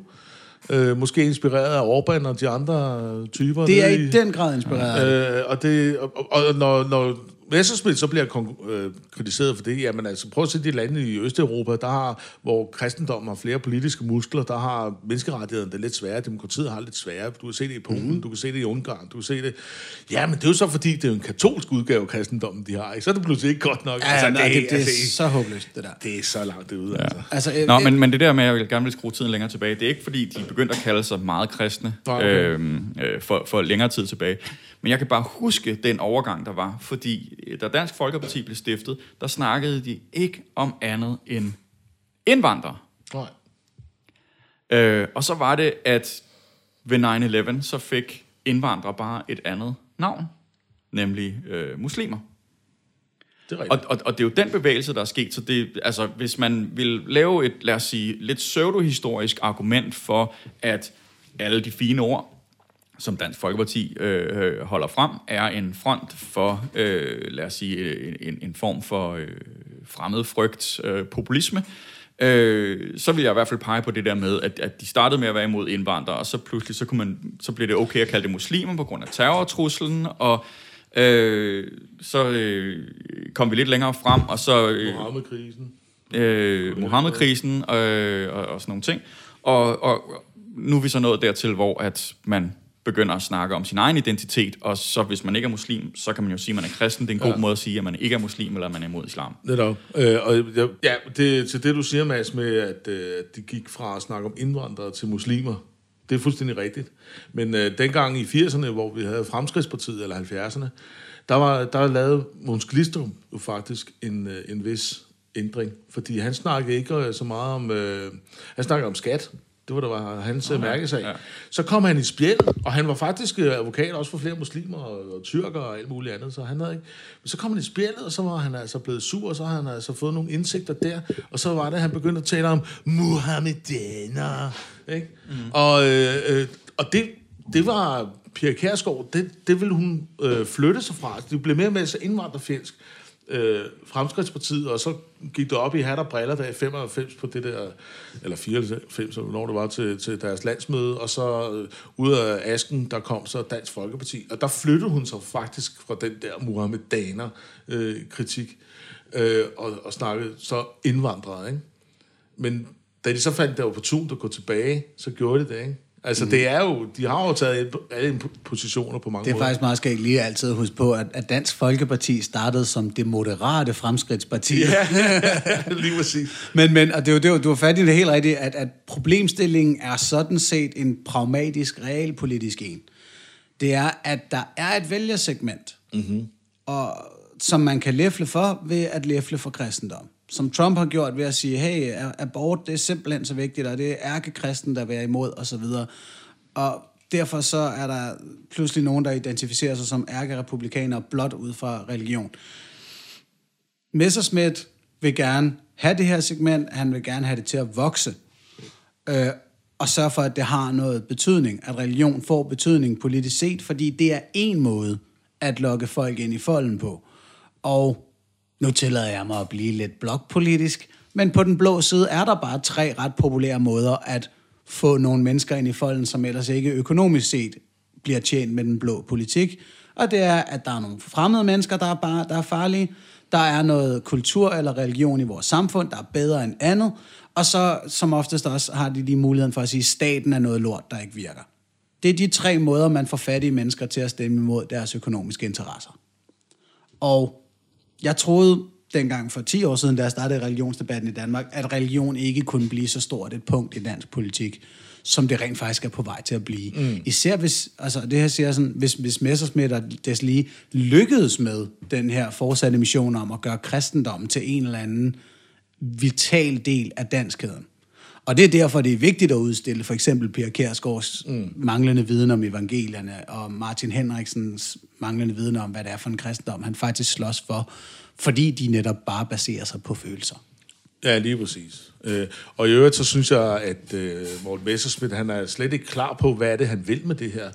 Øh, ja, vi har nogen, der kommer ind i landet med en meget stærk øh, øh, religiøs identitet, Yes. Og, der, og så kan vores unge mennesker ikke rigtig stå op imod det. Derfor så skal de have mere kristendom i folkeskolen, og de skal lære at stave til Grundtvig. Så, så og de så kan forklare sig, deres standpunkt. Så bliver de mere stærke, men hvad gør det rent faktisk? Gør, gør det integrationen bedre? Øh, gør det, altså, hvad er det for et problem, man løser på den måde? Det kommer han jo slet ikke ind på. Nej. Det er fuldstændig vagt. Og så, som han faktisk sagde, ja, så skal de danske elever, som han, han laver allerede den skældning, ikke? Jo, jo. men han der mener, at de etnisk danske kristne elever kunne forsvare deres standpunkt. Og man har slet, jamen Morten, er det overhovedet deres standpunkt? 20 procent af danskerne tror på, at Jesus var Kristus, ja. er egentlig kristne. Det er ikke de her elevers standpunkt, de lærer at forsvare. Men det, det er bare fordi, det er politisk opportunt, og det er en enormt potent at de tale. Det, det var også dem, der vil have ind i det der regeringsgrundlag, at Danmark er et kristent land og sådan noget. Ikke? Lad os, det er lad os simpelthen det. bare nogle etiketter, der er gode at sælge på. Ikke? Men der er det bare, altså der siger jeg så bare mit sædvanlige mantra, der hvor problemet er religion, der er løsningen ikke mere religion. Det handler om altså humanistiske, demokratiske, menneskerettighedsværdier, øh, rationalitet over for gamle religiøse dogmer, hvad enten det er kristendom eller islam. Ja, og der, det, jeg synes, det kunne være interessant at finde ud af, om det netop er politisk opportunt. Altså ja, ja, fordi, altså, at uh, vi, vi, vi, vi ser jo Dansk Folkeparti, som er i frit fald, og uh, andre partier, der ligesom ja. gør dem rangen stridig. Ikke? Det ene kom næsten ind, og det andet kom ind. Øh, og, øh, og, og de har jo haft en, øh, et, et kæmpe vælgertab. Og, øh, og det her, det måske skal det bare tolkes som et, et desperat forsøg på ja, et øh, Dansk Folkeparti comeback. De tager de to ting, mm-hmm. som, som, som de har haft øh, succes med. Ikke? Morten Messerschmidt og, øh, og øh, identitets øh, Det er identitetspolitik, og det er ja, også det skægge. Og det bliver spændende at se, fordi nu er der ligesom tre forskellige repræsentanter for kristendommen på den blå side. Ja. Vi har nogle kristendemokrater, der allerede er opstillingsberettet øh, igen. Vi har Dansk Folkeparti, der vil tage kristendom og bruge den som et værn mod islam. Og vi har de konservative, som stadig vender frem, og som vi jo ved, altså stadig vil holde fast i Gud som mm. en af deres tre Der, der synes grene. jeg lige, at øh, vi for en gang skyld, øh, når man kan rose nogen, man ellers ikke roser, altså Isabella Arendt var faktisk imod øh, Messersmiths idé, altså at blande øh, kristendom og politik sammen på den måde, hvilket så, det hun så selv gør, det, det må sådan lidt Ja, underligt. Ja, det lyder så igen som en... øh, øh, nå, Nå, men det, mere forklarer sådan hun faktisk war, også i ikke? Deadline. Det var mærkeligt for en kristen funderet politiker at sidde og sige, at kristendom ikke skal have så meget politisk. Det er også fordi, hun måske føler, at, hun, at han kan gå på strandhugst hos hendes øh, vælgere. Ikke? Så hun er Jo, jo, jo, jo, jo. til at... Og det minder mig i øvrigt om, at vi skal have lavet den der t-shirt, hvor der står 191 på, som er artisternes lykketal i, øh, i, øh, i Danmark. For det, det var det antal stemmer, hun øh, manglede at få for at komme i Folketinget. Ah, men et eller andet sted, hvis vi skal have kristendom i Folketinget, så kunne det da være rart, at den er, øhm, I don't know, kristen. Altså, at, at det som Stig... Hvad fanden betyder det? Jamen, det- altså, undskyld, men at Hvor rent faktisk handler om den gyldne regel, og at elske sin fjende, og noget af det, som Stig Grenov før Isabella Arndt har understreget i mange år. Og bevares, der er masser af ting, jeg ikke er enig med dem i, men, men bare det der med at sige, vi skal behandle religioner nogenlunde lige. Det er jo, det er jo rent faktisk kristendemokraterne, der på den blå side ja. Ja. er repræsentant for den rolle, ja. Ja, holdning. Altså, det, det er lidt fascinerende, og jeg vil glæde mig til, hvis de kommer ind, om de skal stå og mundhugges med Liberal Alliance, om vi skal have et liberalt marked for religion. altså, det fandme vil være fascinerende. Øh, men det kommer, ja, nå, der er selvfølgelig Henrik Dahl, der er rimelig nationalkonservativ der. Mm. Og så bare lige uh, point, uh, apropos abortmodstand, det er, at kristendemokraterne er også uh, eksponent for. Yes. Desværre. Men nu segwayer jeg så lige videre til, øh, at jeg havde Morten Messersmith med i et Gud Fader bevares afsnit også. Det aller sidste af dem, og som jeg faktisk heller ikke kan anbefale nogen at lytte til. Det, det var en samtale, der gik elendigt. Øhm, men der, der er nogle takeaways fra den, hele den programserie nu, som jeg er rigtig glad for, som jeg gerne vil vende med jer. Må jeg ikke, øh, inden du selv, øh, hvad hedder det, går ind og roser dig selv, Åh. lige give dig noget ros der øh, på vejen, og som en god... Øh, så du slipper for selv at sige det hele, ikke? Jo, giv gas, Mads. jeg synes det, også, holder, Jeg har hørt en del af udsendelserne. Og i en af de sidste udsendelser, der lavede du så sådan et, øh, et lille mix, mixtape En lille af forskellige, og, og, og hvor det, det er meget tydeligt, hvad det er, det kan bruges til det her, fordi du netop, øh, der, der tager du så nogle af de samme spørgsmål, der stillede mange forskellige mennesker, og så hiver nogle af de svar frem. Og det du så også har kunnet gøre undervejs, det er at referere til det svar, som en giver på, hvad kristendommen er, mm. og, og holde det hen foran en af de andre, der siger, at kristendommen er noget andet, og sige, hvad synes du om den her persons version af kristendommen? Og jeg synes, det var super interessant, hvor du for eksempel landede med, øhm, hvad hedder han, ham den gamle minister, som vi altid snakker om? Bertel Haarder. Bertel Hårder. Øh, det var i en af de udsendelser, ikke? Mm. Jo, fordi at han jo ender med at meget tydeligt sige, at han jo næsten ikke tror, Ja. Jamen, det er så Han Fordi er at den han- lille mand med den lille Ja. tro. Det- det og helt en lille mand med en lille tro, og, og, og, og han, altså, han, han, han spræller jo i nettet i, en- i, i en grad, øh, som, som, som jeg ikke har set før, fordi øh, og, og, det, altså, det, det, det er jo fedt at se folks holdninger blive udfordret. Ikke ikke bare fordrage- med en eller anden, et eller andet voldsomt modargument eller noget, men at blive udfordret på, på deres hjemmebane. Mm. Øh, med noget, som nogle af deres trosfælder siger i stedet. Ikke? Øh, så du har, du har samlet utrolig meget viden og utrolig mange gode udsagn ind, som kan gøre religionsdebatten meget bedre mm. øh, i fremtiden, hvis vi bruger det på den måde, som, som Det du jeg for eksempel gør der. Det stiller nogle øh, milepæle i landskabet, man altid I stedet for bare tre, artister, der, øh, tre små artister, der bare sidder og giver hinanden ret i, at religion er lidt mærkeligt. Øh, så en gang imellem at gå ud og, og, og, og, og snakke med dem. Det Men synes vi jeg fandme er et godt stykke pionerarbejde. er uenige med. Og jeg synes mm, der faktisk, der har været et par stykker af de der programmer, hvor jeg tænkte, den kunne jeg godt have tænkt mig til op, den der. Altså netop fordi Bertel ender også med at sige, at trosbekendelsen, han vidste ikke noget, der var værre end det, og det var sådan noget redselsfuldt at sidde og høre på, ikke? Og sådan noget, Ja, ikke? det er også en forfærdelig melodi, det vil og, så, der, og Sorine havde også et par ting, hvor det kunne jeg godt lide at fortsætte med. Men jeg synes også, det var nogle, øh, jeg synes generelt, det var nogle gode programmer. Jamen et af de ting, jeg gerne nemlig vil nævne, det var, at, og det startede jeg nærmest programmet, programrækken med, det var det her med, hvornår fanden er man egentlig kristen? Ja, det, Og, og, og der er to typer kristne i Danmark. Der er 20 procent, som tror på, at Jesus var Kristus. Som jeg jo vil mene, det er ophavet til kristendommen. Det er det, der afgør det. Men der er 65 procent, der kalder sig kristne. Det vil sige, at der er 45 procent, der ønsker at kalde sig kristne af en anden grund. Og hvilken grund præcis ved jeg jo ikke. Men jeg vil godt nok ønske, de fandt en anden betegnelse. Apropos, altså hvad man synes er et lortord. Mm. Øhm, og, og det var jo meget fedt, den her definition af, at du er kristen, når du tror på Kristus. Den deler jeg jo så med Syrine Godfredsen og Lars Sandbæk og Marie Kraup og Morten Messersmith. og Henrik Højlund. Jeps. Og, og sådan set også med biskop Peter Fischer Møller, men han vil ikke gøre sig til dommer over andres Han kristenhed. kan jo ikke? ikke sige noget klart. Men det var bare meget fedt, at nu har vi i hvert fald, altså... Øh, øh, jeg, vi skal jo ikke gøre os skyldige over at skære kristne over en kamp. Så her er mit forslag. Mm. To kampe. så er der i hvert fald de her to store grupper kristne i, i Danmark. Der er de rigtige kristne og de pseudokristne. Og blandt de rigtige kristne er der fundamentalister. Det er take nummer to ud af det her. Pseudokristne. Er der så også kulturkristne i den? Jamen, det er det samme. Det er det, pseudokristne og Nej, kulturkristne. nej, det, altså, det, der er mange forskellige masser, men det var bare lige for at, at lave de to kampe. Jeg synes, det var sjovt med de to kampe. Jamen, det er folk, der ikke tror på Gud, man kalder sig kristne, ikke? Ja.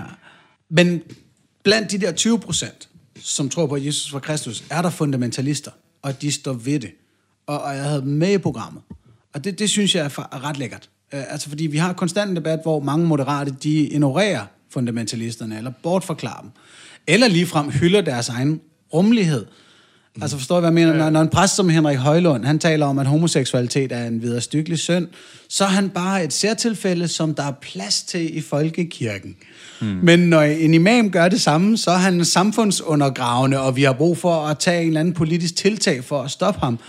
Hvorfor er vi så rummelige over for kristne fundamentalister, og samtidig så intolerante over for deres muslimske ligesindede? Mm. Altså, den, den synes jeg også står tydeligt tilbage fra mig nu, når, når jeg kigger på den der programrække, at Bertel Hårder vil nærmest ikke anerkende til at starte med, at homofobi og kvindenedgørelse mm. var en del af den kristne kulturarv. Ej, det er helt Og, og, Messerschmidt har jo gang i noget af det samme, når han siger, at katolicismen er en helt anden øh, øh, kulturtradition. Jamen, hvorfor havde vi så i Danmark for 100 år siden nøjagtigt de samme indstillinger til homoseksualitet og abort og Ja, kvinders ja. rettigheder osv., ja. som katolikker har i dag? Og, og hvorfor ser man det on the rise i USA, som ikke er katolsk? Yes.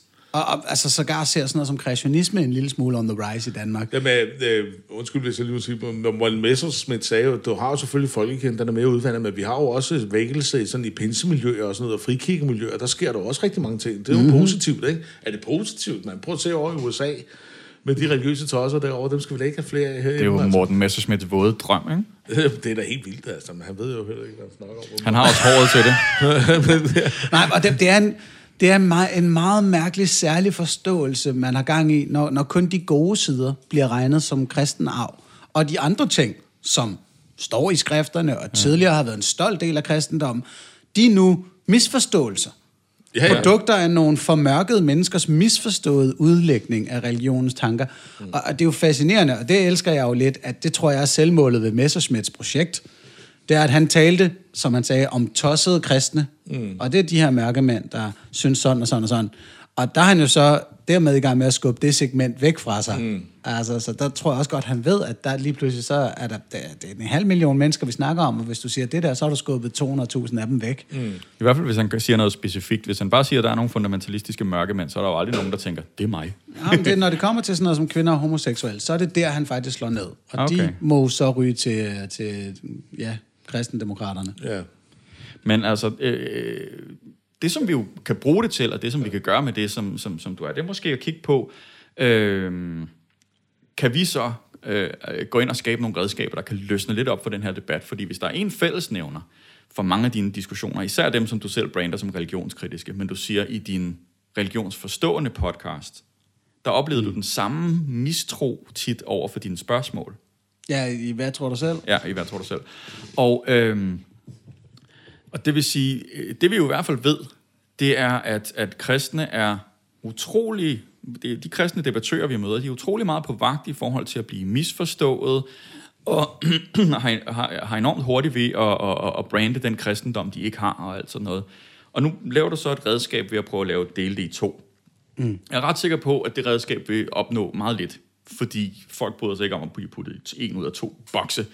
Øhm, så øh, i virkeligheden, det jeg tror, vi kunne, kunne levere her, og hvor vi kan også kan gøre religionsdebatten bedre for de lyttere, vi har, som måske optager nogle af vores idéer, det er at, at prøve at finde nogle flere specifikke udtryk og spørgsmål, man kan bruge til at få folk til at kendetegne, hvad er det form for en kristendom, du gerne vil snakke om, når vi snakker om din tro. Mm. Øh, fordi det var det redskab, du nok manglede, både over for, i hvert fald over for Bertel Hårder.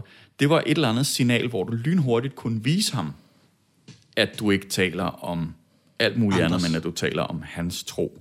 Øh, sådan så han mm. føler sig genkendt, før han går i defensiven Men, på en men eller her anden var måde. der ikke? så det, at, at med Bertel Hårder taler jeg ikke kun om Bertels tro, jo. Nej, nej, er- og I har en lang historie han er og en lange politiker med et overblik over og- samfundet. Hvis han var i hvad tror du selv? Ja, men her er han i et, et debatprogram det var, om ikke, det, kristen var ikke, kultur. det var ikke en kritik af, hvordan du har håndteret din religionskritiske. Det, det, det er mere et spørgsmål om, hvad for nogle ting kan vi samle ud af det her, som, som, som vi kan bruge til at skabe en bedre religionsdebat. Mm. Fordi hvis vi hurtigere kan få øh, Messerschmidt, Marie Krarup, øh, Bertel Hårder eller øh, en eller anden øh, frikirkepræst eller et eller andet, til at melde nogle, nogle, nogle, nogle fikspunkter ud, som vi kan genkende i diskussionen, så vi kan snakke ud fra dem, øh, så tror jeg øh, meget bedre, at vi kan, vi kan pakke kristendommen ud af de der defensive rammer, den har. Og, og, og, og så kan vi få folk til at tage mere kritisk stilling til, hvad fanden det er, de tror på. Men når, når man taler med dem, er de jo meget intolerante, og jeg taler også bare i debatten, ikke? de er meget intolerante over for kritiske spørgsmål. De gider det simpelthen ikke. Altså, da jeg skrev jo engang et indlæg i Kristi Dagblad, og hvor blev de kristne værdier af med, med åndens frugter, med ydmyghed og tålmodighed, og således som Herren har tilgivet jer, skal I også tilgive dem, og vende den anden kendt til, og den gyldne regel og alt sådan noget. Ikke? Man bliver jo bare svinet til i debatten, og det er fordi, mm-hmm. jeg tror, de er bange for, at øh, de lynhurtigt bliver afsløret, ikke? fordi Altså, vi har skrevet en bog, der hedder Du er jo ateist. Ikke?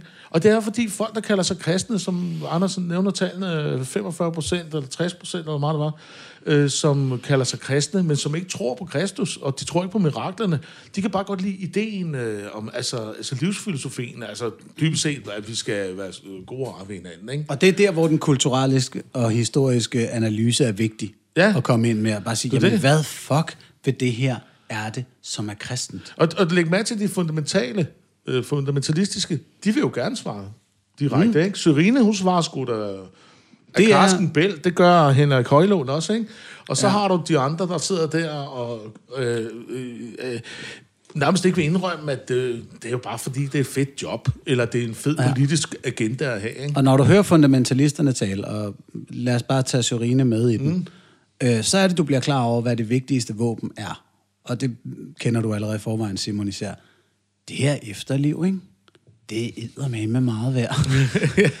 så jeg, jeg talte med Navid Baik, i, i, han var en af mine gæster, det er et program, jeg vil anbefale alle at lytte til, hvor vi taler om efterlivet. Og Navid erkender, jamen jeg tror bare på, at det næste liv findes, og at det er evigt, og så er det jo klart, at de her 80 år, det bliver en generalprøve til det meget, meget vigtigere liv.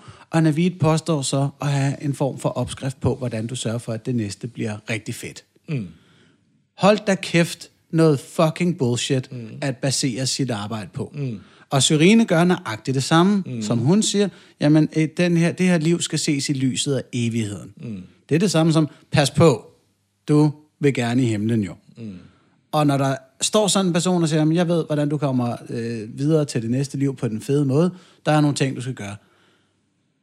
How the fuck skal det menneske have statsunderstøttelse til at komme med sin vanvittige påstand og få folk til... Og er der, altså, i sidste ende er det jo fædrelandsskadeligt. nu, nu hvis jeg lige må brande afsted der. Du har et menneske, der står og siger, at min næste eksistens er vigtigere end den, jeg har nu og her i Danmark. Det er vel ikke til Danmarks fordel, at mennesker Nej. lærer, at der er noget meget vigtigere. Nej. Altså, det er fædrelandsskadeligt at tillade med at, at understøtte folk, der påstår, der findes et efter. Men er der ikke nogle gode spørgsmål der, hvis, hvis jeg skulle ligesom øh, holde lidt fast i den tråd? Jeg prøvede at se det her. Øh, klammer mig til, øh, jeg tror, jeg har en pointe. Øh, der er et spørgsmål omkring, tror du på genopstandelsen? Det synes jeg faktisk er et godt spørgsmål at stille til folk, der siger, de er Ja, kristne. klart. Øh, mest fordi jeg har oplevet, at, at, at rigtig mange er faktisk aldrig rigtig blevet spurgt om det Jamen, og det, det, det, det Ja. det definerende mirakel for at konstatere, at Jesus var Kristus, som er den definerende skikkelse for Jamen, hele fucking den kristendom. mener. Definitionsmagt har jeg slet ikke brug for. Jeg har brug for bare, at de tænker over det, og sådan så, at min diskussion med dem bliver bedre. Om det er rigtigt eller forkert kristendom eller sådan noget, mm. der- der er men den- men øh, jeg, har, jeg har bare brug for at vide, om de kalder sig kristne eller ej. Fordi hvis de kalder sig kristne, så er de kristne i mine øjne. Det, hvor jeg... Øh, mere har jeg bare ikke brug for. Men, men, men deres øh, specifikke tro, synes jeg er interessant. Og det næste spørgsmål, det var så det, du bragte op nu. Hvad, hvad, hvilken rolle spiller evigheden? Altså, er, er evigheden vigtigere end, end, end det her liv? Og hvordan ser du forbindelsen mellem de to ting mm. i din kristne tro? Nu, du har sagt, du er kristen, du har sagt, du tror på genopstandelsen, eller du ikke gør. Hvordan ser du på evigheden? Hvad, er det egentlig for dig? Fordi øh, så får man folk til måske at melde nogle ting ind, og måske værdsætter folk faktisk at få stillet nogle eftertænksomme spørgsmål, i stedet for at blive skudt nogle øh, tros øh, klichéer i, i, i skoene i starten af en diskussion. Eller det er det, de føler jo. Det kan mm. godt være, at det ikke er en tros kliché, og det er meget gennemtænkt argument, vi kommer med, men de føler tit, at det er en kliché. Og så er det måske bedre at finde nogle, nogle afgørende små kernespørgsmål, som, som øh, kan folk, få folk til at melde sig ind i diskussionen og åbne diskussionen lidt op. Men, øh, men altså, jeg synes det er altid det er godt at prøve at forstå den andens position. Hvad er det egentlig, du tror på? Og så uden at det er et trickspørgsmål. Altså, tror du på det her? Nej, det gør ikke op, så bum bum, ikke? eller et eller andet. Ikke? Mm. Det, kan, øh, det kan jeg godt forstå, at man kan være på vagt overfor. Jeg tror, du bare er for optimistisk. Fordi øh, det er meget få af de mennesker, der tror på et efterliv og på evigheden. Og det, uanset om det er muslimer, eller mormoner, eller øh, kristne, eller Jehovas vidner, de kan ikke sætte, sætte særlig mange ord på. Hvordan Nej. er livet egentlig i evigheden? Øh, ja, det ved jeg ikke, mand. Men- Vi skal leve af frugt og men- det. Men, men Er det, ikke det er jo netop det, der er Masses pointe. Ja. Altså, Men- jo, præsterne men- men det er jo det, ved der- godt, at de skal forkynde evigheden, men ikke være for konkrete, fordi mm. menigheden skal nemlig ikke tænke for meget over, undskyld, hvad, hvad, hvor ved du det fra? Hvad går den her evighed Ja, ud ja. på? Og så videre. Og det er det, Mads er inde på. Hvis du beder menigheden om lige, tyk lige på det her med, med efterliv og, og evighed. Bare tyk på det. Ja, Selv. ja. ja. Men det, Det, det er, en, er det ikke en lang vej? Det var jo nærmest Jo. din vej ud. Jo, det jo, men det kan du jo opfordre folk til at gøre. Øh, du, du kan, men jeg tror, i en samtale vil du blive skuffet, du vil ikke få noget særligt at vide. Nå, men det tager tid. Øh, det tager men, øh, Men, men det, tid, selvfølgelig, vi er, jo. som et retorisk spørgsmål, er det, er det, er det jo fint, ikke? Altså, Nej, jeg fordi- synes ikke, det er retorisk. Jeg synes, det er opklarende. Øh, at, Jamen, det, det- at det bare du- også er opklarende for, øh, for, for, for den person, jeg taler med. Det er jo bare en bonus. Men, men jeg, jeg betragter det som opklarende, fordi jeg er altid nysgerrig. Hvad, folk, hvad, pokker mener du, når du Men siger, jeg- du er kristen? Jamen, det, jeg prøver på at sige, det er selv fundamentalister. Altså en Ja. ja. Bike der, ikke? Han aner ikke kæft om, hvad han tror på, der sker den der evighed ude øh, i verden. Stort set ikke. Åh, han havde så sin egen konkrete bud. Men, men det, det, det er meget lidt. Først så er der en altså- trompet, og så er der en tog, og jeg kommer ridende på Ja, det. ja, ja, og jeg- der er fred i verden og bla, bla, Jeg har det med det her afsnit af Små Artister, som med sådan en 70'er nummer, hvor at, at der bare går vildt god jam i den til sidst, og der er bare den solo på solo, der kører, og, og så er der en ved, producer, den der bare slutte. vælger at sige, nej, nu tager jeg simpelthen alle sporene og bare fader. ja. Fordi jeg, jeg tror, vi er sådan ved vejs ende for noget, der er relevant for lyttere i hvert fald. Nej, alt hvad vi lukker ud er selvfølgelig relevant. Men ja. nu fik vi ligesom vendt det hele, gjorde vi ikke? Jo. jo. Alright. I en galakse fjern, fjern, eller i hvert fald i øst-. Så tak for den her gang.